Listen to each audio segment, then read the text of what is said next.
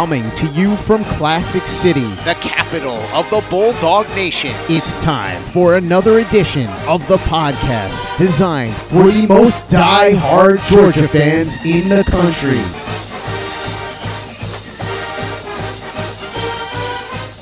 What's up, guys? Welcome back to another edition of the Glory UGA podcast brought to you by our great friends at MyBookie. I hope you guys have taken my advice and already gotten in on the action this week at MyBookie, where they're offering all these great Thanksgiving week promos. But if you haven't, there's still some time. There are still days left this week for you to take advantage of those promos. All you have to do is go to mybookie.ag, use our code UGA, and you get a 50% bonus on your first deposit on top of all of them. And every day, the rest of the week, they're going to have different promo deals for you guys to take advantage of. So jump on it while you still can at mybookie.ag.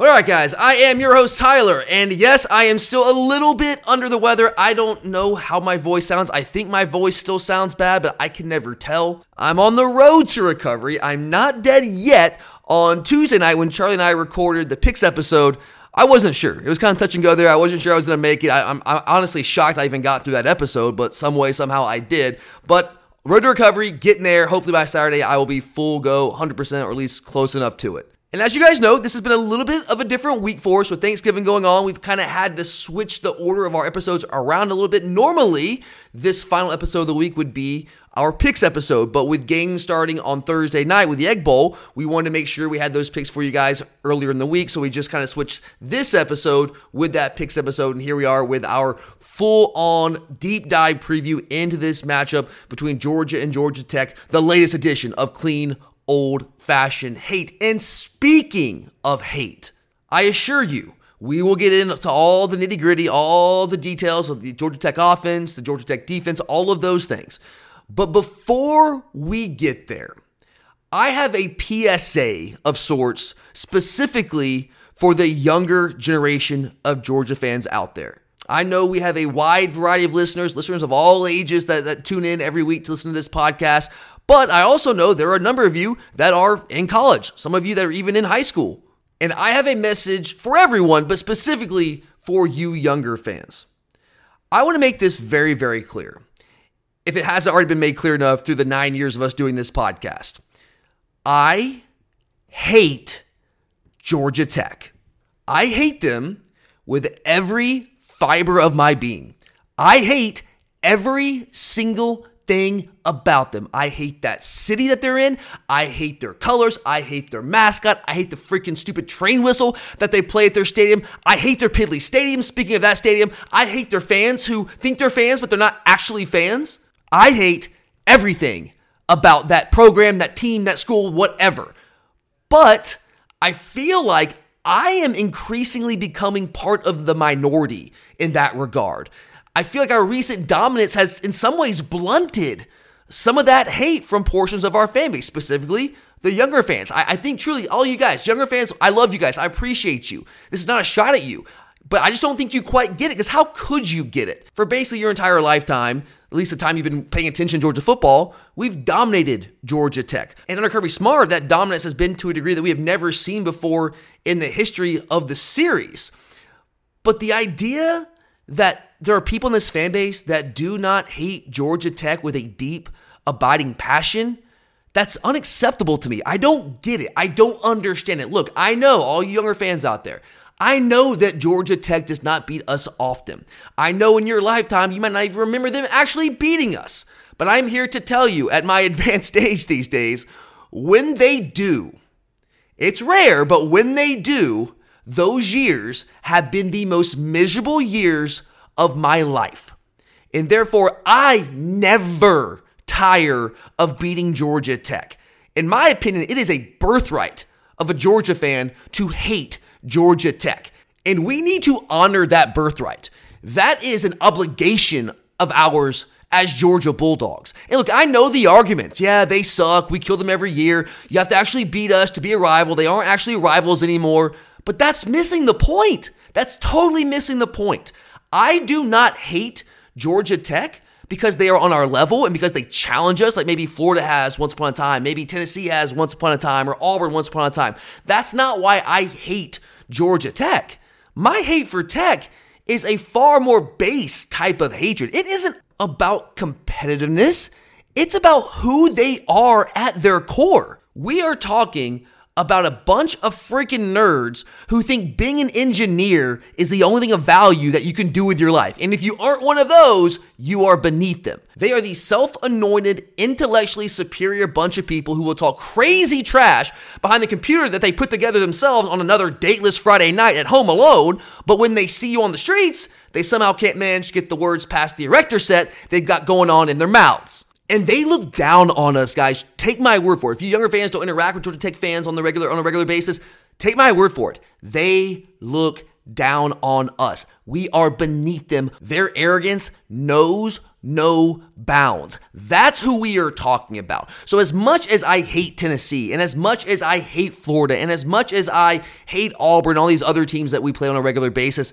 I at least have a certain level of respect for them because, for the most part, they do it right. They actually, I don't know, care about their teams. They actually, I don't know, go to their games, support their teams. Their programs have actually had at least some level of success against us in the recent past. They actually try to win. So I have at least a begrudging type of respect for those programs. But I have absolutely zero respect for Georgia Tech. And I have known kids that, hey, once upon a time, I used to like them. And they went to Georgia Tech and they're dead to me. That's how my brain operates. I, I don't know any other way. So, again, for you younger fans out there, love you guys.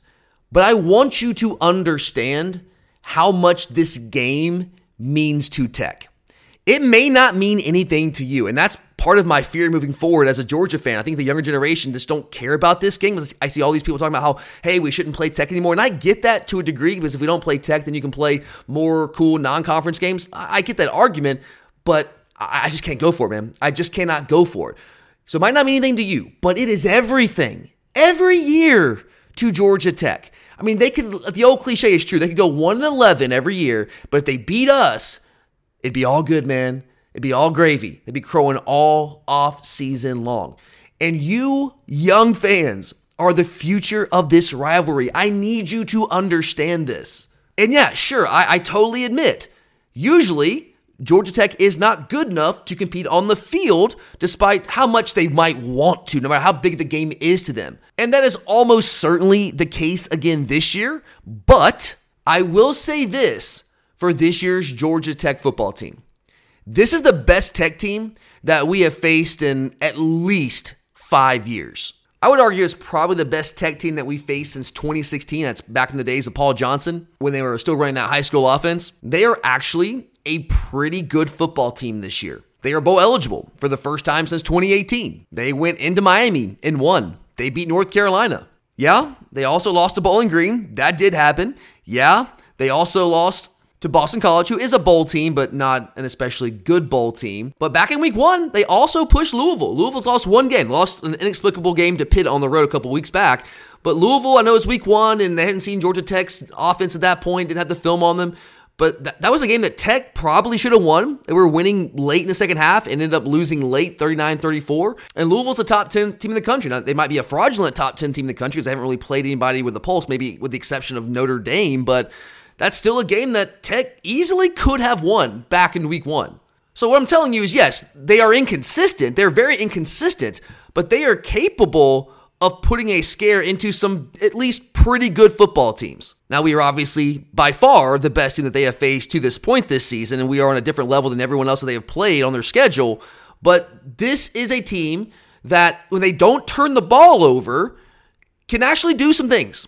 In fact, traditionally, I have not done a Georgia Tech preview episode. Usually we do like a, a half Georgia Tech preview episode, half mailbag episode, where I spend like 15, 20 minutes previewing the Tech game because I don't think anyone usually cares about Georgia Tech, and that's always my fear, right? He's like fans out there, they just kind of lost the hate of Georgia Tech. I've always had it. I always want to do a full on preview of Georgia Tech, but I also run a podcast and try to give you guys the content that you want. And if you don't typically want to hear me talk about a specific game, then why would I waste time doing that? But I'm now at the point where I feel it's incumbent upon myself to do my duty as a Georgia fan and remind everyone, first off, how much Tech sucks and also why we still need to make sure we don't overlook them. Because that's the thing, guys. Tech is not on our level, not even like remotely close. I'm not trying to suggest that. Make sure you hear me when I say that. That's not what I'm suggesting.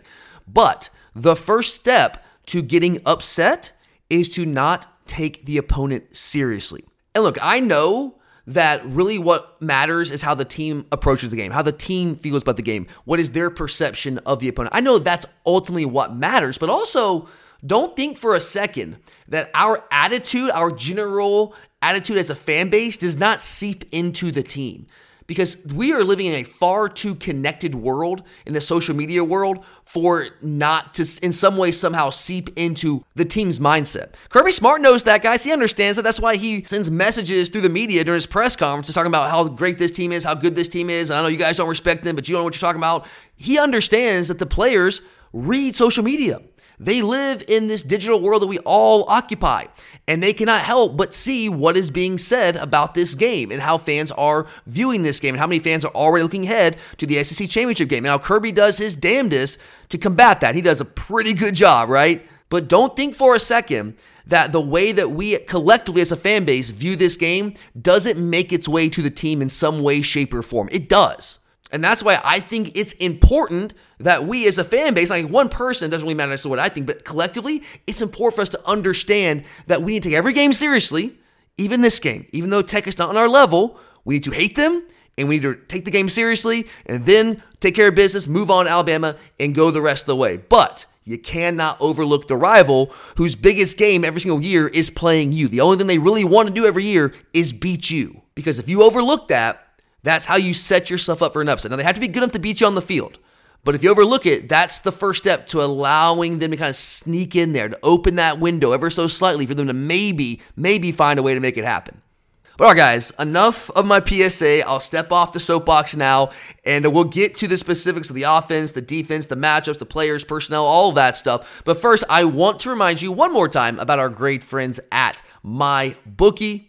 Thanksgiving is finally here, and I'm telling you guys, I'm looking forward to feasting on some good food and football at my bookie. Now, if you're still trying to figure out where to play, guys, look no further. I've been telling you all year, my bookie is the place to go because they keep it simple. You bet, you win, you get paid, and boom, you're ready to go. So celebrate Thanksgiving this week with my bookie. They're hosting a whole bunch of boosted bets, cash contests, and so many more options that you don't want to miss. And the best part about this, guys, is with my bookie, you don't have to be a sports whiz. Like I know you guys know your football, but but hey, maybe you also are into politics, maybe you're into TV, all those kind of things. They have all sorts of different areas where you can actually bet on things and put some money in your wallet. So sign up today, make your first deposit using my promo code UGA to get a 50% bonus on your first deposit. It's tough to beat that, guys. So take advantage of it while you can and bet anywhere, anytime on absolutely anything, only with my bookie.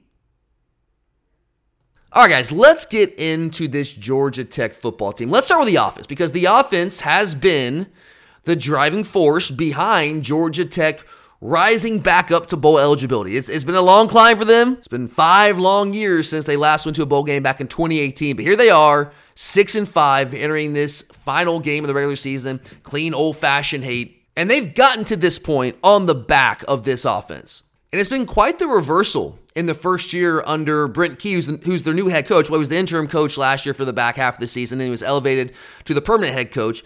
And they have completely turned things around on offense in one year. The best thing he did is he went out and hired himself a hell of an offensive coordinator. He went and poached Buster Faulkner from us. You guys know that name, right?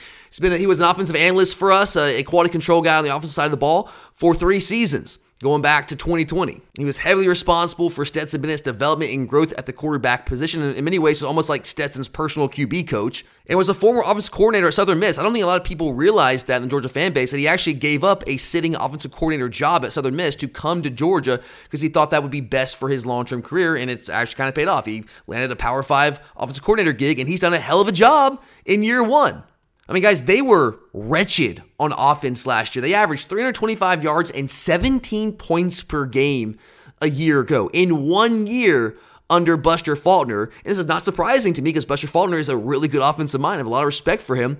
He has elevated that unit to averages of 435 yards per game and 31 points per game. Obviously, a stark improvement from last year's totals. And when you watch this Georgia Tech offense on Saturday, I know for a lot of you it might be the first time that you've laid eyes on Georgia Tech this season. And I don't begrudge you for that. I mean, they haven't been particularly good. They've just barely gotten to bowl eligibility. But I'm a weirdo. Um, there's something wrong with me in the head. And I happen to watch Georgia Tech probably four times this year prior to this week. And then this week I've gone back and watched every game that they've played, with the exception of the South Carolina State game. Didn't watch that one. And trust me when I tell you, when you lay eyes on this Tech offense on Saturday, you're going to see very much what looks like almost a carbon copy of our offense. Now, it's not the exact same because they don't have the personnel that we have. They don't have the tight ends that we have, so they don't run as much 12 personnel. They will do it occasionally, but that's not really what they're primarily going to run. They're going to run more 11 personnel. But in terms of concepts and formations and motions and shifts, run game, pass game, they do a lot of what we do. And that just kind of makes sense, right? Buster Faulkner spent the last three years in Athens learning our offense. I know Mike Bobo is our new offense coordinator this year, but it's still very similar to the offense that we ran under Todd Monken. And Bobo clearly has put his own wrinkles on things and has adjusted things accordingly as the season has gone on. But there's still a lot of carryover from what we've seen in Athens the past three years under Todd Monken. And so Faulkner has taken a lot of that, and implemented it himself on the flats. And when you look more closely at the improvement of this Georgia Tech offense, it's it's crazy. It's been as comprehensive as it has been immediate. I mean, they are they are more proficient offensively, really across the board. Whether you're talking about efficiency, explosiveness, whatever, they are better almost across the board in every statistical category than they were a year ago. Which I mean, honestly, I guess it's not that hard to be that much better because they were so bad last year, but they have improved not just by small margins, they have improved dramatically across the board. But while that is true, and they can certainly attack a defense in a variety of ways, this Georgia Tech offense has undeniably leaned on a run game that really, let's be honest, has developed into one of the most efficient and explosive rushing attacks in the country. We are talking about a top 20 rushing attack nationally. They are exactly 20th. They are 20th nationally rushing offense, averaging 196 yards per game. They're eighth nationally in yards per rush, 5.4 yards per rush, guys. So you can do that math, right? If they run the football on average, two rushes and they get a first down. And they're also, in terms of explosiveness, they're ninth in runs of 30 or more yards. So not only are they efficient running the football, but they're explosive. And the biggest part of what makes the Georgia Tech running game so difficult to defend is that it's not just one guy. They have a number of weapons at their disposal in the run game. Faulkner has a couple of guys they can use to do some things against opposing defenses. There's no doubt who their lead back is. It's a dude named Jamal Haynes. He uh, is from Grayson High School and from Gwinnett County, which is very close to where I grew up. I grew up in Gwinnett County, and uh, Grayson was probably what about 20 minutes, 25 minutes from where I grew up. So I know that program very well. My parents still actually live in that area. They actually live in the Archer area, which is is right there. So he's a redshirt sophomore. He's their clear feature back. He leads the team in rushing. He's got 850 yards rushing. Also leads the team in rushing touchdowns. He is their number one guy in the backfield, but he's not the only guy. They also have another guy named Dante Smith who doesn't see as much playing time, but as the season has progressed, like he was injured for a couple games, but he's come back the past couple of weeks. And as the season has progressed, he has really evolved into their, their number two back. And when he was pressed into duty against North Carolina, he put up 178 against Tar Heels. Now I know North Carolina is not good on defense. That is well established. But hey, man, that's still that's still doing some work there against a Power Five team, a, a team that's probably going to win nine games this year. But he still put up 371 yards on his own as that number two back. And they have a guy that's a transfer from Louisville. His name's Trey Cooley. Uh, he's contributed 274 yards and three touchdowns of his own. He does not play as much, especially now with Dontae Smith back from injury. Cooley's not getting near as much run, but he's also a talented option when he does get some time in the backfield. However, as productive as Georgia Tech's running backs have been, and they've been very good for the Jackets this year, it is truly the dimension added by dual threat quarterback Haynes King that has made the Yellow Jacket run game so difficult for opposing defenses to deal with. That's really what it's been, guys. Haynes King, yeah, you know that name, right? Transfer from Texas A&M, was A&M for a couple years, and they and Jimbo Fisher tried his damnedest, man. He tried so hard to give that guy the, the starting job a couple different times, and it just never really panned out. Injury was a part of that. And if you remember watching A&M, he's got that kind of herky jerky, weird motion it's almost impossible to think a guy learned to throw the football that way and actually made it all the way to the college level, power five level, throwing the ball that way. He's cleaned it up some this year, but it's still a herky jerky, weird throwing motion. And it's not a quick release. Let's just say that. It looks like he almost like dislocates his shoulder every time he throws the football. It's weird. It's weird, man. But King has come over from Texas A&M, and he's been I can't say great for Tech because we're going to get to the passing game here shortly, and that's been a borderline disaster for him. But he's been he's been a big part of what they do in the ground game. He's second on the team in rushing right now, guys, and he's he's got 624 yards rushing, and that's with sack numbers taken out of that. So this guy has put up some big games on the ground. He ran for 150 against Boston College. He ran for 90 against UNC. He ran for 83 against Virginia. Last week, he ran for 82 against Syracuse. He ran for 53 against Wake. He ran for 53 against Louisville. I mean, this guy is a bona fide running back playing quarterback for Georgia Tech. And he's a big guy. He can take some hits. He's 6'3, 205. He's a long strider, and I'm telling you guys, he's fast, man. He might not look it when you see him out there on the field for the first time. The dude can move. Trust me, he's got another gear he can put that into and pick up some chunks of yards on the ground. And I got to go back and give Buster Faulkner a lot of credit, man. He's done a really good job of molding their offense around the talent that he has on hand. And he knows that Right now, what Haynes King does best for this offense is run the football. So Faulkner has created a very diverse quarterback run game menu for King. It includes, I mean, all the traditional stuff you would see from a, a quarterback run game, like a, a design QB run game. Got, of course, the, the, traditional zone reads, quarterback draws, got some quarterback counters, power, all that kind of stuff. And the reason that makes it so difficult to stop the Georgia Tech run game is because it consistently gives them a plus one scenario in the box. They have the numbers advantage because when the quarterback is running the football, the running back then becomes a blocker. And then if you're also optioning off of somebody and the, and the running back is a blocker, that kind of gives you a plus two scenario sometimes. And that makes it even more difficult for your defense to stop their run game. And then, of course, his ability and willingness to pull the ball on zone reads, and any kind of option looks, keeps the defense from crashing down the running backs and can generate some big running lanes for those backs to take advantage of. King's legs are a big part of what Tech does offensively and a big part of why their run game has been one of the best, most efficient, most explosive run games in the entire country. And I'm going to go back to the Auburn game in week what week 5 I want to say it was all those weeks ago now. Think about what happened in that game. What did Auburn do to give us so many issues with their run game, right? They ran for 200 yards, first team to run for over 200 yards against us in like five years, right? Well, how they do that? Largely because they use the quarterback in the run game and create a lot of misdirection, a lot of confusion, and option off guys, and they just generally made us think more. And Tech does, they don't do it exactly like Auburn does it, but they use some of the same principles. They use quarterback run game, and I would absolutely say that Haynes King is a more prolific runner than Payton Thorne. Maybe not as much as Robbie Ashford, but it was Thorne more than Ashford really that was hurting us in that game. He's the one that broke off the longest runs against us. And you have to know they're going to try to challenge our discipline, especially with Pop Dumas Johnson probably being out again for this game. Who knows? We'll see. But CJ Allen's played really well, but he's still a young guy, and he has has some eye discipline issues at times, like all young guys do. And you know Buster Faulkner is going to try to challenge that. And Buster Faulkner, with his familiarity with our defense, that adds another dimension to this, right? I mean, he knows what we do schematically. He understands that. He's seen it up close and personal for three years. And that means he knows what we struggle with defensively. At least he has more of an intimate knowledge of that than really anyone else that we face this year will have knowledge of.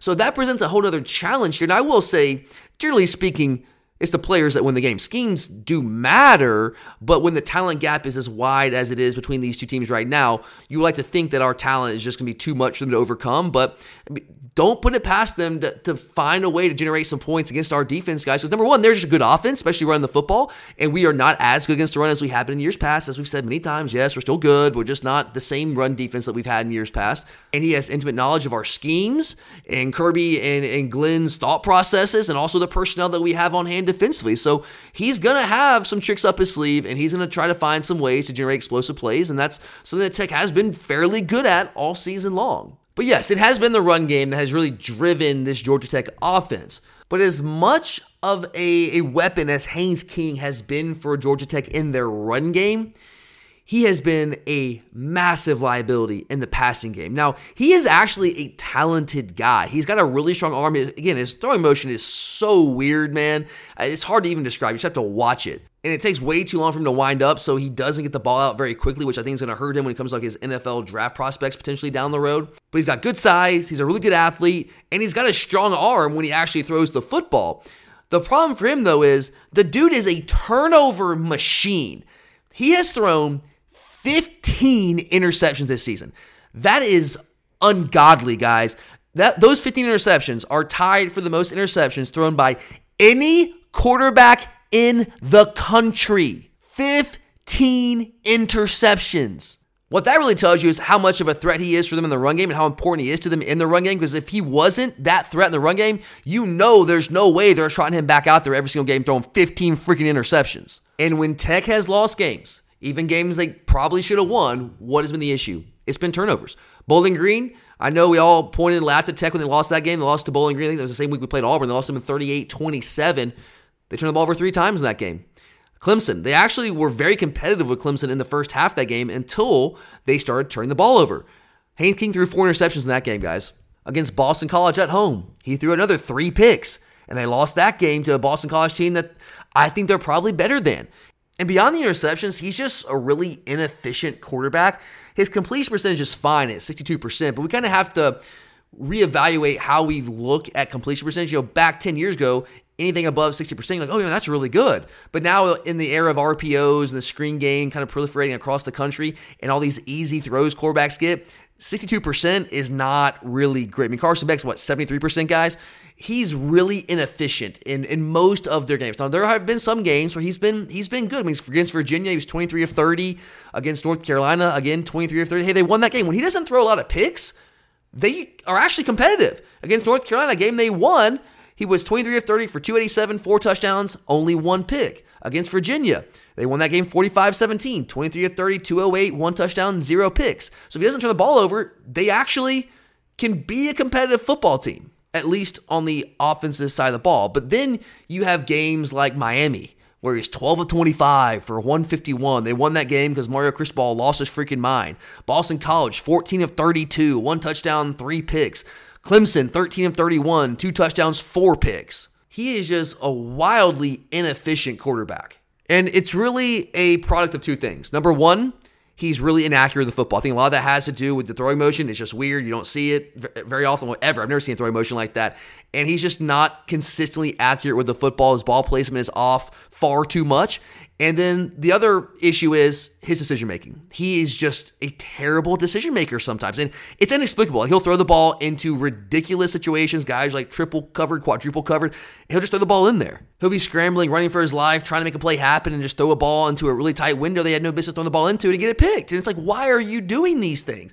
But he does it consistently. It's not like it's one of these things where he made a mistake and he learned from it and doesn't do it again. He makes a mistake and then goes back and repeats the mistake again and again and again and again. And when you're talking about a quarterback who has thrown the most interceptions of any quarterback in the United States of America, playing a defense that ranks 16th nationally with 12 interceptions on the year. That's a tough matchup for Georgia Tech, especially when I, I consider our secondary, honestly, this year to be the strength of our defense. Bottom line is, we do a really good job of forcing interceptions, and they do a really bad job of not throwing interceptions. So that would seem to favor us in a big way in this matchup. But when King is not throwing interceptions and he's not making dumb decisions, he does again, have talent himself, but he also has a really talented group of receivers to distribute the ball to. His clear top target has been a, a, a, freshman, a true freshman, a dude by the name of Eric Singleton Jr. And he's a player, man. This guy is a dude. He's going to be a really good player for Tech for years to come. He leads Tech in basically every single receiving category. He leads them in receptions. He got 43 receiving yards, 610, and touchdowns. He got six of those on the year. And the dude is a burner. He's small, man. He's like 5'10 and probably like a buck 75 ish. Small, small dude, but he can fly. He's got a verified 10 200 meter to his name that he ran last spring. I mean, guys, we're basically talking Arian Smith level type speed in a guy who can actually, oh, I don't know, catch the football. He is a threat to take the top off the defense on every single play. And trust me when I tell you guys, they are going to try to do that. They take shots to them every single game, a couple of shots every game. They're going to dial it up and they're going to challenge you. And they'll move them around. They, they like to use them in the slot, but they'll use them out wide too. So Tykee Smith, better be ready because they are going to try to take shots with this guy vertically down the field. It'll be interesting to see how we try to approach this. Are we going to try to play with a too high safety shell most of the game and try to bracket him over the top? But you know that's tough when Tech runs the ball as well as they do. I think that's going to be a big key for us. Can we stop the Georgia Tech run game, at least contain the Georgia Tech run game without having to bring safeties in the box on a, on a consistent basis? Because if we can't, that's going to create those one-on-one matchups for them on the outside. A lot like, a lot like Tennessee was trying to do last week. Tech is going to try to do that with Singleton, and that dude is a Jalin Hyatt caliber speed guy on the outside for Tech. He can absolutely burn us in a way that Tech, that Tennessee's receivers last week simply were not equipped to do. And again, with King's ability to run the football, it poses more issues for us trying to stop the run game with even numbers because they're already going to have the, the numbers advantage in the box with King being a threat to run the football from the quarterback position. And he is much more of a threat to run the football than Joe Milton is. I mean, Milton ran the ball, he, they'll run him, but not like Tech runs Haynes King. So that's going to be a very interesting matchup to watch here. How are we going to approach it, trying to slow down a, a dynamic Tech rushing attack at the same time while trying to maintain that structural integrity on the back end and not allow Eric Singleton to get that one on one coverage in the secondary where he's got a really good chance to exploit that because he can just run flat by people, guys. I mean, 10 2, 10 200 meter stuff. That is elite speed, not just at the college level, but at any level for any receiver. But while Singleton's clearly their guy, he's not the only dude they got. They got a couple other guys that that can make plays for them as well. Uh, Malik Rutherford's been more of a possession type receiver for them this year. He's played that role for them. He's got 442 yards on 41 receptions, so about 10 yards per catch. And Dominic Blaylock, who we all know very well. I still don't quite know how to feel about Dom. I mean, I love him for everything he did for our program and the, the adversity he went through, but he did go to Georgia Tech, and that's that's tough. That's a tough pill for me to swallow. That's a tough pill for me to swallow. Man, I gotta be honest with you there. But yes, former Georgia receiver Dominic Blaylock is playing for Tech, and he's had a solid year for them. He's not been their go-to option, hasn't even been their second best option, but he's he's been a guy that has shown the ability to make some plays for them when he's gotten opportunities. And we know we, we know from first-hand experience he can be a valuable part of an offense. He's a, at the very least a very good possession receiver who can make tough catches and keep those chains moving. So yeah, guys, this Tech offense is going to is going to pose a challenge for us. And I know that you probably don't want to believe that because we're talking about Georgia Tech, but this is a top 30 offense nationally. Offensively, this is a worthy adversary. Now, we're going to get to the defense side of the ball in a few minutes, and that's not quite the case over there. But offensively, they can do some things if they're not turning the ball over. Key for us is going to be trying to find a way to force them to, turn the ball over, slow down their run game without having to commit too many resources to the box in, in doing that, and then try to keep Singleton from exploiting you vertically down the field. This is a game where we've got to make Tech earn it. They have they have this propensity for explosive plays, but we're gonna have to make them earn it, earn their way down the field. Because when the, when a team turns the ball over as much as they do, if you force them to go on 10, 11, 12 play drives, chances are far more than not on most drives, they're going to turn the ball over at some point. So you can't give up these explosive plays where you limit the opportunities you have to make them turn the football over. But at the end of the day, this Georgia Tech offense is. I mean, it's a significant upgrade over the units that the Yellow Jackets, if they're not there in the past five, six years. But I will also say this. I mean, let's be fair. In in a lot of ways, Tech has feasted on lesser competition. They do play in the ACC, and the ACC is not very good. They have not played Florida State. Um, the three games that the Yellow Jackets went for over 500 or more yards this season uh, were against North Carolina, Virginia, and South Carolina State. North Carolina and Virginia ranked 92nd and 98th nationally, respectively, in total defense while I mean South Carolina State's an FCS team, so they don't even qualify to be ranked. So they are they put up big numbers against those teams, but against the best defenses they have faced this season, Louisville, Miami, and Clemson. Those are the three top 30 defenses that, that they have played this year. Tech's only averaged 330 yards per game and only 3.9 yards per play. And this Georgia defense is absolutely the best defense that Georgia Tech will have faced to this point in the season. So, what history tells us through the first 11 games of the season is that against this type of defense, as good as the Tech offense has been, it has been nearly as productive and dangerous. All right, guys, before we flip things over to the defensive side of the ball, I do want to quickly remind you about our great friends at Alumni Hall. Dude, it's so crazy. I just walked into Alumni Hall today and I felt like I was walking into, I know this sounds ridiculous. I felt like I was walking into like Santa's workshop because they had so many Georgia Christmas accessories that it really was like Christmas Day in there. It was insane. So if you're looking to get in the holiday spirit, decorate the house, I know your loved ones might enjoy that. Your kids, your spouses, significant others might be really into that thing. So go ahead and go to Alumni Hall right now. Go in store inside the Edgebury Shopping Center or online at alumnihall.com and check out all the new great Georgia Christmas accessories that they've got to, to make your house the most festive Christmas house this holiday season. They got ornaments, they got stockings, they got everything you want that is relating to Christmas. Trust me on that. And of course, they have all the best Georgia gear that you're to find anywhere best brands, best selection, best customer service. It's a no brainer, guys. Visit Alumni Hall today because Alumni Hall is where the Bulldogs shop.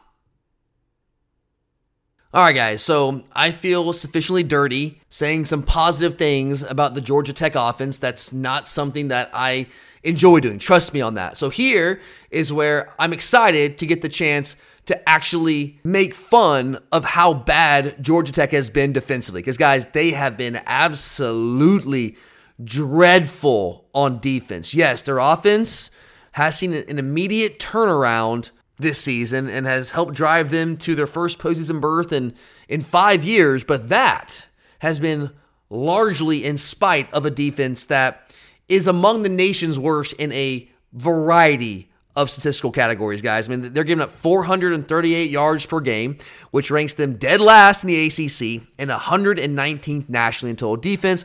They also rank 13th or worse in the ACC in scoring defense, rushing defense, and yards per play allowed. They're giving up 30 and a half points per game, they're giving up 6.2 yards per play, guys. That's insane. 6.2 yards per play. So, again, on average, you are running two plays, you get a first down against Georgia Tech's defense. That's what's happening right now with this Yellow Jacket defense. That is terrible. That's awful. Now, their defensive coordinator is another blast from the past for us Georgia fans, Kevin Sherrer. So he was on staff with Mark Richt in the latter years of, of his tenure here in Athens. He was uh, our outside linebackers coach under Kirby Smart. He stayed on for Kirby's first two years, and then uh, he left after that. And now he went to the NFL, and now he's back in the college game at Georgia Tech as their defense coordinator. So just another guy on their staff who has a lot of insight into our program and what we like to do. But man, Sherrer has been a good coach for a long time, but it, it has not been pretty for them this year. They have given up 400 or more yards of offense in all but three of their 11 games this year, guys. And they've given up 500 or more three different times. And the only top 20 offense that they've played so far was North Carolina. And Tech in that game against North Carolina gave up a season high 577 yards of offense to the Tar Heels. And we just so happen to be bringing the nation's number four offense in the country to Atlanta on Saturday night. So, as you might imagine, it's going to be tough going for this Georgia Tech defense that has struggled so mightily all year long in almost every way. But while they have struggled in, in most categories defensively this year, it has been the rush defense that has been the most glaring issue by far for the Yellow Jackets. I mean, they're giving up 222 yards per game on the ground, guys. Two 22. That is dead last in the ACC. And get this, 131st nationally in rushing defense. Guys, there's only 133 teams in the FBS this year. They're 131. They're the worst Power 5 team in the country against the run. They have given up 200 or more yards rushing in 7 games and are giving up a absolutely staggering 5.29 yards per rush. That's insane, guys. And look, the issues are are manifold for Georgia Tech defensively, but more than anything, it's personnel based. That's really what it comes down to. It's Brent Key's first full year running the Georgia Tech program, and he simply has not had enough time to amass the type of talent that he needs to compete at a high level against Power Five competition. They just don't have the dudes. And I don't think they'll ever get the dudes. I think Brent Key will recruit at a higher level than what Tech has seen. I mean, Geoff Collins really tried to do that, but he was just kind of a Dan Mullen, weird, cringy, creepy kind of dude. And Brent Key is cut from the Saban cloth, man. Like he knows how to build a program the way that Kirby Smart knows how to build a program. Because he was working with the same guy. He wasn't with Saban as long as Kirby was, but he learned a lot of the tricks of the trade from the same guy. He is a no nonsense type coach. It really wants to build his entire program in our image. Like if you really think about it, that's what they're trying to do offensively. They went and hired a guy that had been working us working with us for three years, and because they wanted to implement a very similar style of offense that runs the football and works play action off of that. That's really what they try to do offensively. And he wants to play a tough, aggressive style of defensive football. I mean, they're basically. I mean, he went and hired Kevin Sherrer, who worked at Alabama guys. They run a very similar defense to what we run. Their offense is very similar to ours. Their defense is very similar to ours. They are trying to build their program in our image. And why would you not? We're talking about the two time defending national champion. That's his vision for this team. But the problem is, they just aren't there yet, man. They're not even close to there yet. They just don't have the personnel, man. They just do not have the dudes. And it shows. And they're just, like, against the better teams that they play, they just they can't hold up. They're getting pushed around, getting moved around. They don't have the guys to compete against the better teams on their schedule. And even the guys compete against like the the halfway decent teams on their schedule for trying to be honest. Now saying that, I don't want to suggest that Tech doesn't have any good players on the defensive side of the ball because that would be misleading. They do have a couple guys in spots. They have a couple guys I think are nice building blocks for the future. The, the guy that stands out the most to me on tape when I watch Georgia Tech, and every game that I watch him play, he flashes. Now, he doesn't do it consistently because he's too big and he's not in great shape and he can't play at a high level for extended periods of time because he just gets tired, he gets worn out, gets gassed. But junior defensive lineman Zeke Biggers is a playmaker on the interior of the defensive line when he is giving max effort, which again doesn't happen all the time. It reminds me a lot of Deone Walker for tenant for uh, Kentucky, but when he is giving max effort and he's not gas, that dude is trouble, man. Like he gives offensive lines a lot of problems. He's 6'6", 330, and he's that kind of guy that possesses a very rare blend of size and athleticism that gives him the ability to at times just straight up blow up plays before they even get started. I mean, he, I don't want to say Jordan Davis because that's not fair because he is not Jordan Davis, but he can do some of the things that Jordan Davis does in terms of the size, athleticism combination. He's not as big as Jordan, not quite as big as Jordan, but he can he shows the ability to do NFL things. He just doesn't do them consistently enough. I mean, you'll see him out there. It's hard to miss him. Big number 88. You can't really see the name on the back of the jersey because he's got dreads and kind of hangs down the back of it, back of his jersey. But he's a force when he's ready and willing to play. Again, it just doesn't happen all the time. But he is a good player that can give us some problems. There's no doubt uh, the interior there. We, we got to be ready to play and be able to defend a guy like that, especially if Tate Ratledge cannot go in this game. And I look, I, I like Micah Morris. He's done a really, really good job for us. I think he's got a, a lot of strength, especially in his lower half. But He's going to be challenged just like Sedrick Van Pran's going to be challenged, just like Dylan Fairchild is going to be challenged by Biggers when he's he's ready to play. So he's one guy to certainly watch there. And the other guy to watch on their defensive front, it, it's not really a defensive lineman. He's more of an outside linebacker. He plays that role for them. Is a guy by the name of Kyle Kennard. So we'll say front six, right? So Kyle Kennard is their best edge player. He leads a team with six sacks. He's a, he is a legitimate pass rusher. Now he's an undersized guy. He's 6'5, 238. So, in a lot of ways, he's kind of like James Pearce Jr. from Tennessee, uh, kind of like Dallas Turner in a way from Alabama, where he's not a big time run defender because he doesn't really have the size to be able to do that consistently. So I'm always an advocate against players like that to run the ball at them because you're asking them to play left handed and, and, do what they don't do very well when you ask them to do that. If you let them just pin their ears back and rush the passer, you're playing right into their strings. But he is he's a really good speed rusher. That's really kind of more what he is at this stage in his career.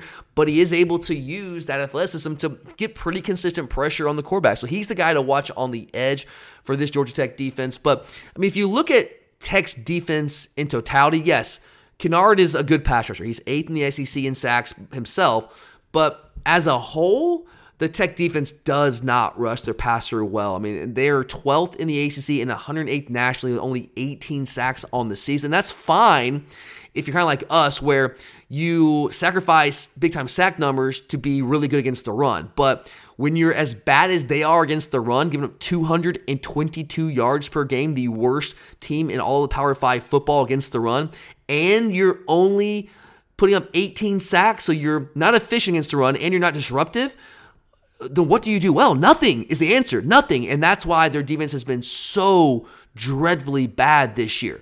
They are one, I mean, and also go back, tackles for loss, guys. They're 111th nationally tackles for loss. So they can't stop the run. They can't sack the quarterback. They can't create negative plays. And that is why this Georgia Tech defense has been one of the worst defenses in the entire country all year long. And given those issues, stopping the run, it just makes sense, right? Naturally, teams have leaned on the run when they've played Georgia Tech. Teams have run the ball 60% of their offensive snaps combined against Georgia Tech. Teams aren't really trying to throw the ball that much because they don't have to. Because why would you if you just run the football down their throat, which, which basically every team they've played has more or less been able to do. So the secondary hasn't been tested all that much, but when they have been, they've at least fared better than the front six has against the run. So there's that. I guess you could say the Tech secondary is the strength of their defense, but of course that's all relative when you factor in how they've played against the run. Um, they're giving up 215 yards per game through the air, which is about middle of the pack in the ACC, middle of the pack nationally. They're eighth in the ACC, 51st nationally in passing defense. But they have been really prone to give up explosive plays through the air. They've given up 38 plays passing plays of 20 or more yards, which is a, which is 13th in the ACC. So teams aren't throwing the ball all that much against them. But think about that, guys. So teams are only throwing the ball 40% of their offensive snaps against Tech, but they still giving up 38 passing plays of 20 or more yards, which is 13th in the ACC. So they're giving explosive plays at a very high rate through the air this season. They do have a lot of veterans back there in the secondary, so they don't necessarily blow a lot of coverages. They're just, again, they're just outmatched from a personnel standpoint. Probably their best guy. Uh, he's played a, long, a lot of football for them, man. He's been around for a long time. It's a dude by the name of Jaylon King. is a redshirt senior. Um, he is second in the SEC, right in the ACC, I should say, right now with four interceptions. They got two corners that are solid players: Amari Harvey, Myles Sims. They're both veterans, play a lot of football.